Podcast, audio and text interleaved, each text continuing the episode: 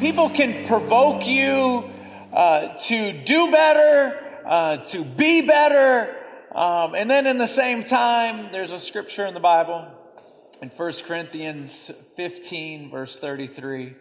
It says that bad company corrupts good character. So in the same time, somebody can provoke you to um, anger, can provoke you towards bitterness, can, can provoke you towards everything that is ungodly. The Garzas are here. Oh my goodness. Sorry. I just had to just take a sidebar. Welcome back. Welcome back. They uh, got transferred to Beaumont and then they realized that there's no God there. And so they came back, came back to the woodlands. I used to live there, so I can say that. Um, um, but here's the, uh, here's the, the people can provoke you up, they can provoke you down. Uh, I, I, was at a conference this past week. It wasn't a church conference. It was a, like a, a, secular leadership conference. And, and uh, one of the speakers uh, was dropping the F-bomb like crazy while he was talking.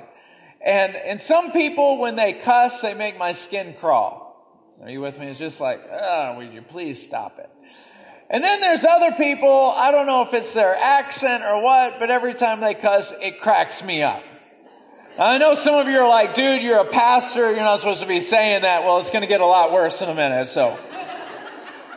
But it was making me laugh so hard. I was crying, laughing. He was a phenomenal communicator, but every time he cussed, I started laughing harder. And I was like, oh my goodness. And then something really bad happened.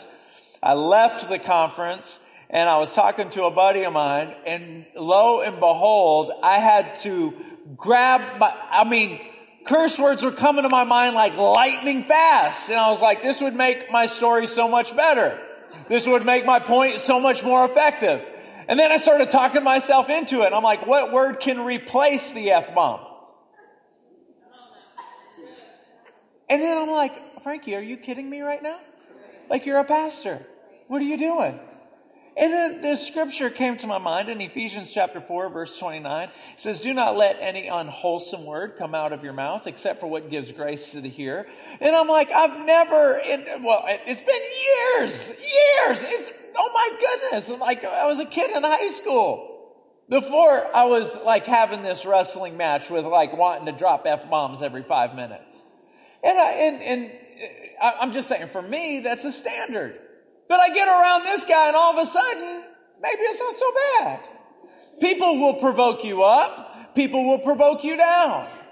You know, it's, it, and I want to talk to you guys about that today because at the end of our talk, I want to talk about provoking people up. When we get around them and they're around us, all of a sudden their language cleans up. Their mindset goes to another level. Their desires go to another level. They want to be better husbands just because they're around us. Ladies? Ladies, are you out there? Come on. Men want to be better husbands when they're around us. They want to do the dishes and they want to. No, I'm just kidding. All the men are like, dude, you went way too far on that one.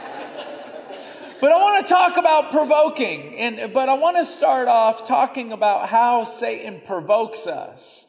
And I want to start off and, and, lead off on how Satan provokes Jesus because he provokes, provokes us the exact same way. So watch this. In, in Luke chapter 4, verse 1, then Jesus, full of the Holy Spirit, can I get some water, Brother Dwayne? Excuse me just one second.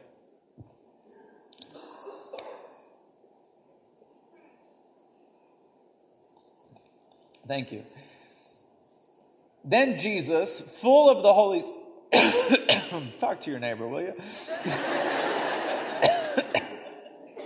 Just ask them what they're going to do for lunch or something. I don't know. All right. I think I'm better. Testing one, two, testing everything cool here. All right, I think I'm good. Then Jesus, full of the Holy Spirit, returned from the Jordan River. He was led by the Spirit into the wilderness where he was tempted by the devil for 40 days. Jesus ate nothing all that time and became very hungry. For 40 days, he had the whisper of the enemy in his ear. And You know it's the enemy. Here you go, Brother Dwayne. Uh, you know it's the enemy um, whenever it doesn't make you feel good. Uh, if, if you are thinking a thought that is bringing you down, if you're thinking a thought that makes you feel bad, makes you feel stupid, makes you feel discouraged, just know that thought is not from God. And so for 40 days straight, just whispering in his ear, whispering in his ear, whispering in his ear. And then Jesus uh, was able to push Satan back, didn't listen to a word he said. There was kind of a conversation that took place at, towards the end of that, that, that whole scene in the Bible. It reads like this in Luke chapter 4, verse 13. When the devil had finished tempting Jesus, he left him until the next opportunity came. Just want you to know that when Satan is whispering in your ear, and he's telling you things and he's discouraging you and he's pulling you down, if you're able to remain strong, just know that the enemy is just backing up and he's waiting for his next good opportunity. There are five opportunities, five moments that when he sees us in this state, when he sees us in this moment, he looks at that as if this is a perfect opportunity to jump into their life and to whisper in their ear. Here's the first opportunity that he looks at immediately after a great victory. Uh, whenever uh, you are believing God for something and it happens, if you get a job, you get a promotion, you move back to the woodlands. Anything good. You've been wanting to get pregnant and then all of a sudden you do. You, you, you're praying for that guy and all of a sudden, bang, you meet him. Uh, all of these things, when you are believing for something and then it happens, it is in that moment that is an opportune time. If you're taking notes, write this down. There is great danger just after a great victory. There's great danger. We have a tendency to relax. Raise your hand in this room if there is a, um, now in the first service, there was a couple people that didn't vote one way or the other, and I almost brought them on the stage. All right. So raise your hand if there is, and I'm not going to ask you to share it or anything, but just raise your hand. There is a, a, a request that you have towards the Lord that is a big one it's a big one. It's a big one. Raise your hand. It's, it's, it's on your mind a lot. There you go. Wave at me. Wait, let me see it. Wave at me. See it. All right. Now, put your hands down. Second category. Yes, you have requests, but there's nothing real big going. There's not a big request. Life, for the most part, is smooth sailing. Raise your hand. All right. Like three. Okay. Let me say this. The three people that raised their hand, I'm actually more concerned about their spiritual life than I am the first category. Because when you are believing God for something, you have a tendency to pursue Him because you know good and well that all good things come from heaven and you're praying, you're pursuing, you're thinking about Him. But when you go into a season where it's smooth sailing, you have a tendency to relax and drop your guard. and You're not really thinking about Him as much. I'll give you an example. There was a family in our church a few years ago. Every time I talked to them, they seemed to bring up, I need a new job, I need a new job, I need a new job, I need a new job. We were all praying for them to get a new job. Not only did he get a new job, but it was a massive contract. Massive. We were all shocked. But wouldn't you know, he started, he used to come to church 48 Sundays a year. We all miss church. I missed church last Sunday. That's normal. But he went from 48 all the way down to about 25. He went all the way down to like 20. Now, let me ask you was that a net win or a net loss? You see, there's certain times when you receive the victory that you've been praying for, we are most exposed. We begin to relax. Now, um, I'll just say the average person in America, this is really sad to say, used to come to church once a month. Now the average person comes once every six weeks there's a slide, there's a digression that's happening in the Western world. But what's interesting is that on the east side, um, there is an increase because we have other options over here. We got other things. Either God comes through or we start working more hours. Either God comes through or we get a better job. For the, for the other side of the world, they don't have another option. They only either God comes through or we're up the creek. The United States, we're spoiled. We got other options. Should we go to Lake Conroe? Banana boats? Or should we go on the beach? Or should we go to church? We got so many options. When you got a lot of options, you got a lot of blessings, and a lot of good things are happening. You have to be very, very careful. Be very careful. Here's the other thing. In uh, number two, second opportune time is before a great victory. So the first one is, is immediately after a great victory. And then there's an opportune time for the enemy to jump into your life and to whisper into your ears. You haven't got the victory yet. You're believing for a victory. In the book of Daniel, chapter 10, in the Bible, Daniel was praying. He was calling out to God. Nothing happened for 21 days all of a sudden an angel showed up on the 21st day. Read this to yourself as I read it out loud, will you? Look at the person next to you and say, Read. There you go, Tom. Get, get ready to read, right? Here we go. Then he said, This is the angel. Don't be afraid, Daniel. Since the first day you began to pray for understanding and to humble yourself before your God, your request has been heard in heaven and I have come to answer your prayer. But for 21 days, the spirit prince of the kingdom of Persia blocked my way. So there was a demon that met him in the air and blocked his way. Then Michael, one of the archangels, came to help me, and I left him there with the spirit prince of the kingdom of Persia. Now I am here to explain what will happen to you, your people, in the future, for this vision concerns a time yet to come. So watch this. Daniel prays. He prays to God. The minute he prayed that prayer, God dispatched an angel. An angel is coming down. Something like this. He's coming down. As he's coming down in hell, they look up and he sees an angel coming down to Daniel. And all of a sudden, he comes out of hell. Knife, shing! Here comes the angel, shing! And they're fighting, shing, shing, shing, shing, above Daniel's head. And Daniel's saying, God, are you listening to me? What in the world, God, are you even hearing me? Ching, ching, ching, ching. I, I am your daddy. Ching, ching, ching. All this is happening.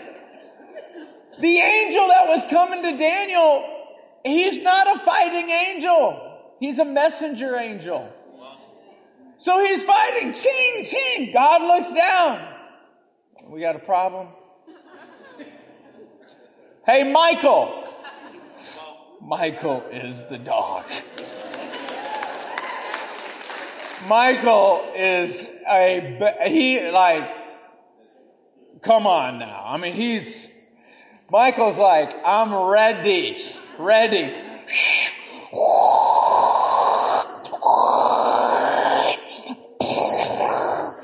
And all of a sudden, the messenger angel comes down to Daniel, and Michael and them are up there fighting. He shows up and he goes, Hey, just want you to know, it's been 20 day, 21 days for you, but I got dispatched on the first day. Remember this. When you are the closer you get to your victory, the hotter the battle gets. Just know that. Just know that. When it starts getting hot, that's just, it's like ching, ching. There's so much going on above your head. The hotter it gets, the closer you are. But it's an opportune time. Those are two different moments. One moment, you're believing for your victory. The next moment, you already have your victory. Both of those moments are opportune times for the enemy to jump in and say, You're talking to yourself. God isn't hearing you. Both of those moments. Here's a third moment. When we are emotionally, mentally, and physically drained, when you are emo- emotionally, mentally, and physically drained, there's a guy named Elijah that had this huge victory, and then just a couple days later, he wanted to commit suicide. You are drained, I tell you, the enemy for me can get to me quicker, easier. I, I, I hesitate to say this because I don't need any of you trying to take care of me, so I'm just being transparent. But don't nominate yourself as a person to take care of me. Okay, I've been doing this for 20 years. I figured it out. But every Sunday, around 1.30, 2 o'clock. I've been up since 5.30, 5.45, praying, speaking, preaching, talking to people out in the lobby. Around 1.30, I am cashed. I am empty. I'm driving home like on fumes. And I'm telling you, every single thought in the world will come in my head. People weren't listening. You were boring. You were skipping points in your sermon. People aren't, the visitors aren't ever going to come back. The people that did come didn't get anything from you. All these thoughts. All these thoughts. Why? Because anytime, here's the acronym HALT. If you're hungry, angry, lonely, or tired. Hungry, angry, lonely, or tired that is an opportune time. Let's just take a quick vote. How many of you on that list, I don't know if you have that list, so you say of halt, hungry, angry, lonely, or tired. How many of you say, when I'm hungry, everybody just needs to watch out? Go ahead, raise your hand. Watch out! I'm gonna just take somebody's head off. Some of you say, okay, it's, it, it, yeah, hungry is there, but, you know, if I'm angry, just move the breakables. What about when you're lonely or you feel like you're the only one in the world? And, and it's an interesting, loneliness is an interesting thing because you can be in a room like right now with hundreds of people around you and, and feel completely alone. How many of you, that's the, that's the issue, that's the battle, all right? And then what about when you're tired? Raise your hand if you're tired. Nothing good's going to happen when you're tired. I'm just saying you do that checklist. Hungry, angry, lonely, or tired. Time out. Because the enemy knows when you're hungry, angry, you're lonely, or tired. And when those things are happening, hell begins to increase the tenacity, increase the, ten- the, the intensity. Here's number five opportune moment.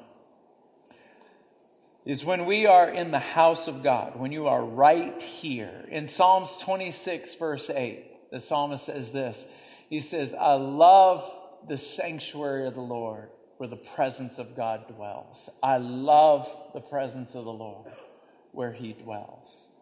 I just want you to know that when you come into this room, hell is so ticked, so upset. They are coming at you and sending you thoughts. Check your Facebook, check your Twitter, check your Instagram. Hey, don't forget the milk on the way home today. Everything is coming to mind. And I just want you to know that it is a battle. It's an opportune time. Why? Because this is where the presence of the Lord dwells. Hell noticed that when you woke up this morning, you said to yourself, I want to go stand in the presence of God. Hell was not okay with that. That's why on the way here, it was not easy on the way here. Raise your hand if it was not easy on the way here. Yeah, I'm not going to ask you if you spanked your kids. I'm not going to ask you if you got into an argument. I'm not going to ask you if you had a headache or if you were tired or if you almost didn't come. But just raise your hand if it was one of those. There you go. See, 25% of the room, just like here. And when you leave here, I can promise you somebody in the parking lot is going to cut you off and you're going to be like, God bless you. Lord bless you. Lord bless you. These are, these are opportune times where the enemy comes in. I want to talk to you, I want to shift gears now about being a provoker Um, those are opportune times when the enemy provokes you. And I want to talk to you about being a provoker. You know, there's, there's an anointing on your life when you become a child of God. There's an anointing on your life where you have the ability and the calling and the assignment to provoke people to a higher level. To provoke people, to challenge them to raise the bar. There's an anointing on your life, an assignment on your life for that. And, and corporately, uh, we do that together. We do it individually, but we also do it corporately. You know, typically, at least once or twice on the screen, you will see that we are a source of strength. We provoke strength. We show up and give strength. A few weeks ago, a team of us went to Bogota, Colombia, and we're going to do what we do. We're going to bring strength. So we show up and and I've been on trips before. Most of the team had been on trips before, so we knew what we were getting into. So we show up. We've got soccer balls to give away. We got pens and paper and books and toys to give away to the kids. And then we also have cold cash. Every time we left, we handed them a, uh, you know, whoever was taking care of the children. We just went from one place to the next where children were being taken care of. And so whenever we left, we had a pre prepared envelope. And we gave them the envelope full of cold cash, and we go on to the next place. This is what our church does. And we were prepared. Day one, everything went as scheduled. Day two, everything went as scheduled. Making kids happy, blessing them, praying for them, teaching them about the Bible. Day three, it was a five day trip. We all got knocked in the teeth.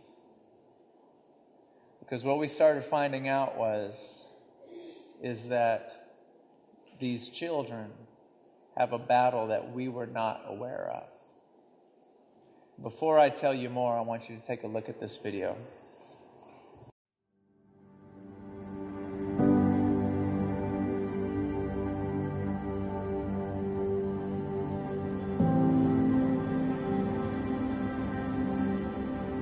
In Soacha, Colombia right now, and we're ministering to small children, about 40 or so, that come here every day to eat a meal.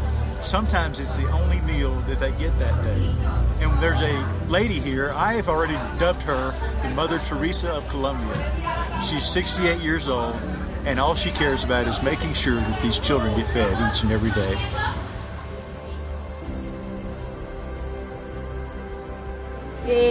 Yo trabajo con niños de 2 a 14 años. Tengo, en este momento hay, hay 60, 70, pero de esos pagan, o sea, hay 10 que no pagan, porque ellos son, se puede decir, padrinados de los mismos niños y del comedor. Era, habían muchos niños sufrían mucho. Eh, el Señor me puso en mi, yo no sé, en mi corazón servir a los niños y me siento feliz. Manejé muchos niños, muchos, muchas cantidades. El desafío más grande que tengo en este momento, o que tengo, que he tenido, es los niños. ¿Por qué? Porque lo más primordial que tenemos son, son los niños, porque ellos es el futuro de mañana uno que, una ayuda, yo desde que el Señor me ponga en mi corazón y pueda, yo los ayudo en lo que pueda. Ustedes aportan un grano de arroz, pero sé que el Señor les multiplica mucho más porque son para esas criaturitas. Hasta el momento no me ha quedado un día sin darles un platillo de comida a los niños, o que venga un niño, o venga un papá que venga, no sé qué, mire que mi niño tiene mucha hambre, si usted no me puede dar a mí, no me dé, pero regale. Yo le doy a ese niño porque el niño necesita. Trabajamos duro lo que es la prevención en las adicciones, estamos en la biblioteca, nosotros le llamamos Kazuka Kids, ese es el lugar donde los niños vienen a hacer tareas, vienen a aprender más de Jesús, es como una escuela dominical, más o menos, ¿no? donde traemos a los más chiquitos. Cuando los sábados tenemos reunión con los más grandes, los niños vienen aquí y las mamás las ponemos aquí afuera con sillas blancas y ellos y ahí les damos la palabra de Dios. La idea es eh, poder fortalecerlos en la lectura porque Hoy en día todo es con internet, computador y nosotros queremos eh, hacer es que ellos lean, que ellos más cultura a través del libro. Es lo que estamos buscando con este lugar. Esta es una de las esquinas más peligrosas aquí de este sector. Robaban mucho y muchos muertos y todo eso. Cuando nosotros nos enteramos de eso, dijimos tenemos que hacer algo, pusimos aquí, le pusimos la esquina de la reconciliación, sembramos este palo allí y le pusimos los frutos del Espíritu Santo, paciencia, paz, gozo, fe, es lo que estamos sembrando en este lugar y ahora es conocida como la esquina de la reconciliación. Dios fue bueno porque a principio de año nos llegó la policía y ahora tenemos aquí la policía que nos está cuidando de día y de noche. Básicamente es esto también.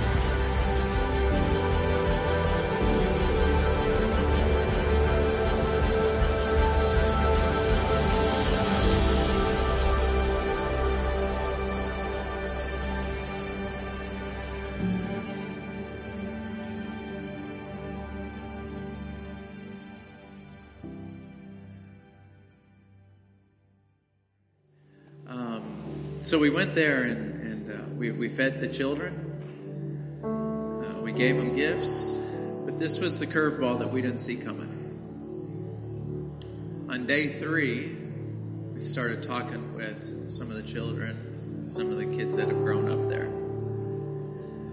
This isn't a real statistic. This is just what it, this was our statistic that we came up with. It's not scientific. But after talking with all the kids, what we realized so there is a severe epidemic of sexual abuse towards children, towards little girls, particularly between the ages of 4 and 12. The father is raping them, and if they're lucky, they'll leave thinking that they're going to find a safe place with a family member. But if there is a man in the house, a grandfather, happens all over again. And so these little kids, they go out from family member to family member. It happens over and over again. One story in particular, um, this mother, this 17 year old, no, maybe I think she was 21. She said, my, my mother got remarried to this guy, and the guy hated me. And she was eight years old at the time. And he would look at her and he would say, What is she doing here? Get this little girl out of here. And the mother would look at her and say, You heard him. Get out of here. So the eight year old would go sit on the curb. And the girl was 21 at the time when she was telling us this. And she says, I was so hungry. I was so hungry. So she would sneak back in the house, and this would go on and on. And then finally, she went to an uncle's house, and then there was sexual abuse that happened there. Sometimes they figure out that if they run to a police station, they'll put them in an orphanage, and better care will happen for them. But life still isn't good. So we showed up with all these soccer balls and all these envelopes of cash to give to the people that were taking care for the kids. But then we bump into this massive issue. So we sit down with the local church that we were working with and we start talking to them about this and we're like, we feel like we're putting a band aid on a broken arm here. And they said, no, this is a major problem. And we have a plan and we have a strategy on how we can help these little girls to build a place, to make a place where they can come to us and live. But we don't have the money to do it. And I looked at him and I said, I'm a part of the, one of the most generous churches in the country. We're going to help you. So what I'm going to ask for you to do is it's a little bit unique. I'm not going to ask for you to write a check today. Because if I ask you to write a check today, that's a one-off injection. We bless them one time, pushes them down the road a little bit. It's a, it's a it's a pat on the back. It's a, hey, we're here with you. If they're going to bring these little girls in, they've got to feed them, they got to provide a bed for them, they have to build a staff for them. And so here's my challenge I want every household here to commit to give $10 a month. You say $10 is not a lot. In Bogota, it's a lot. On every household. But here's the thing I don't want you to commit to write a check to the church once a month for $10. And I don't want you to say, every time I come on the first Sunday of every month, I'm going to give $10. Because here's the thing I do not come to church 52 times a year. I miss church. I missed last Sunday. You miss church. We all miss church. Our giving cannot go up and down to this place because those girls need to eat every day. They need a place every day. So, this is what I'm asking you to do. I'm asking you to use the Celebration Church app, to open up the app, go to the giving section, and click $10 a month, and click automatic $10 a month. That way, your giving and my giving is not reliant upon our church attendance. That we can steadily give them a stream of income to get these girls off the street, to feed them, to put clothes on their back, give them a place to stay. At any point, if you say, I don't want to give that $10 anymore, it is, it's as easy as breathing to stop that payment. But that's what I want you to do. Now, if you're sitting in this room and you say, $10 for my family is really easy, then make it 20, make it 15, make it 40. But my challenge is, is that every household in our church participates in $10 a month. Now, if you're in this room and you say, look, uh, you don't know me, Pastor Frankie, I'm, I'm capable of giving $10 a month, but I'm also capable of giving an injection like I can, I can write a, a one-time check.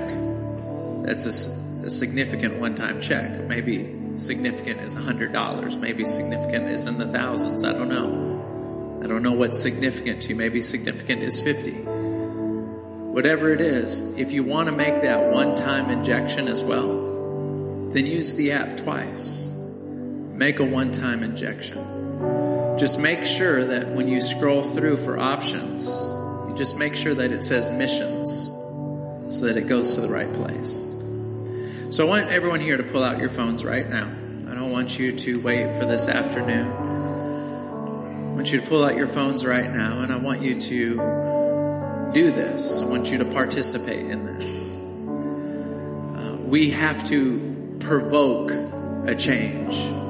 I want you to provoke a change in your family. I want you to provoke a change at the workplace. I want you to provoke a change in your home. But when we come together, we are able to do something that we cannot do individually, but we can do it corporately. And, and God has blessed you and He's blessed me. Yes, we have problems. But when $10 a month makes a massive change, we got to come together and put a lot of $10 together and make a difference. And I've got a phone appointment set up for once a month with the senior pastor over there and their staff for them to give us updates. And we'll be taking other trips down there. And I know many of you will want to go, and we'll make sure that we announce it um, well in advance. But we are going to be hands on to provoke that change. Because there's a few things in this world that really, really fire me up. And at the top of the list is when little girls between the ages of four and 12 are being sexually abused. We got to bring a stop to that. Raise your hand if you're with me. Raise your hand if you're with me. If you're able to clap, clap. Would you do it? Are you with me? Why don't you stand to your feet for me, please? Would you bow your head and close your eyes, everybody in this room? And I'd like for you to repeat after me because we're just going to give the Lord our heart and we're going to give him our life. Everybody in the room with a raised voice, everybody, Dear Jesus, I want to be used. I want to be a co laborer with you. I want you to forgive me of all my sins. Wash my heart clean. Prepare me for a good work. Allow me to stay focused on that work. I love you, Jesus. In Jesus' name, amen. May the Lord bless you. I love you. And I pray that your spiritual ears are open and your spiritual eyes are open. Anytime the enemy tries to provoke you, I want you to be able to say, Satan, I know that's you. I know that's you. May the Lord bless you. May he keep you. May his face shine down upon you. May his countenance be lifted up on you and deliver you. And may the grace and peace of God be with you all the days of your life. In Jesus' name.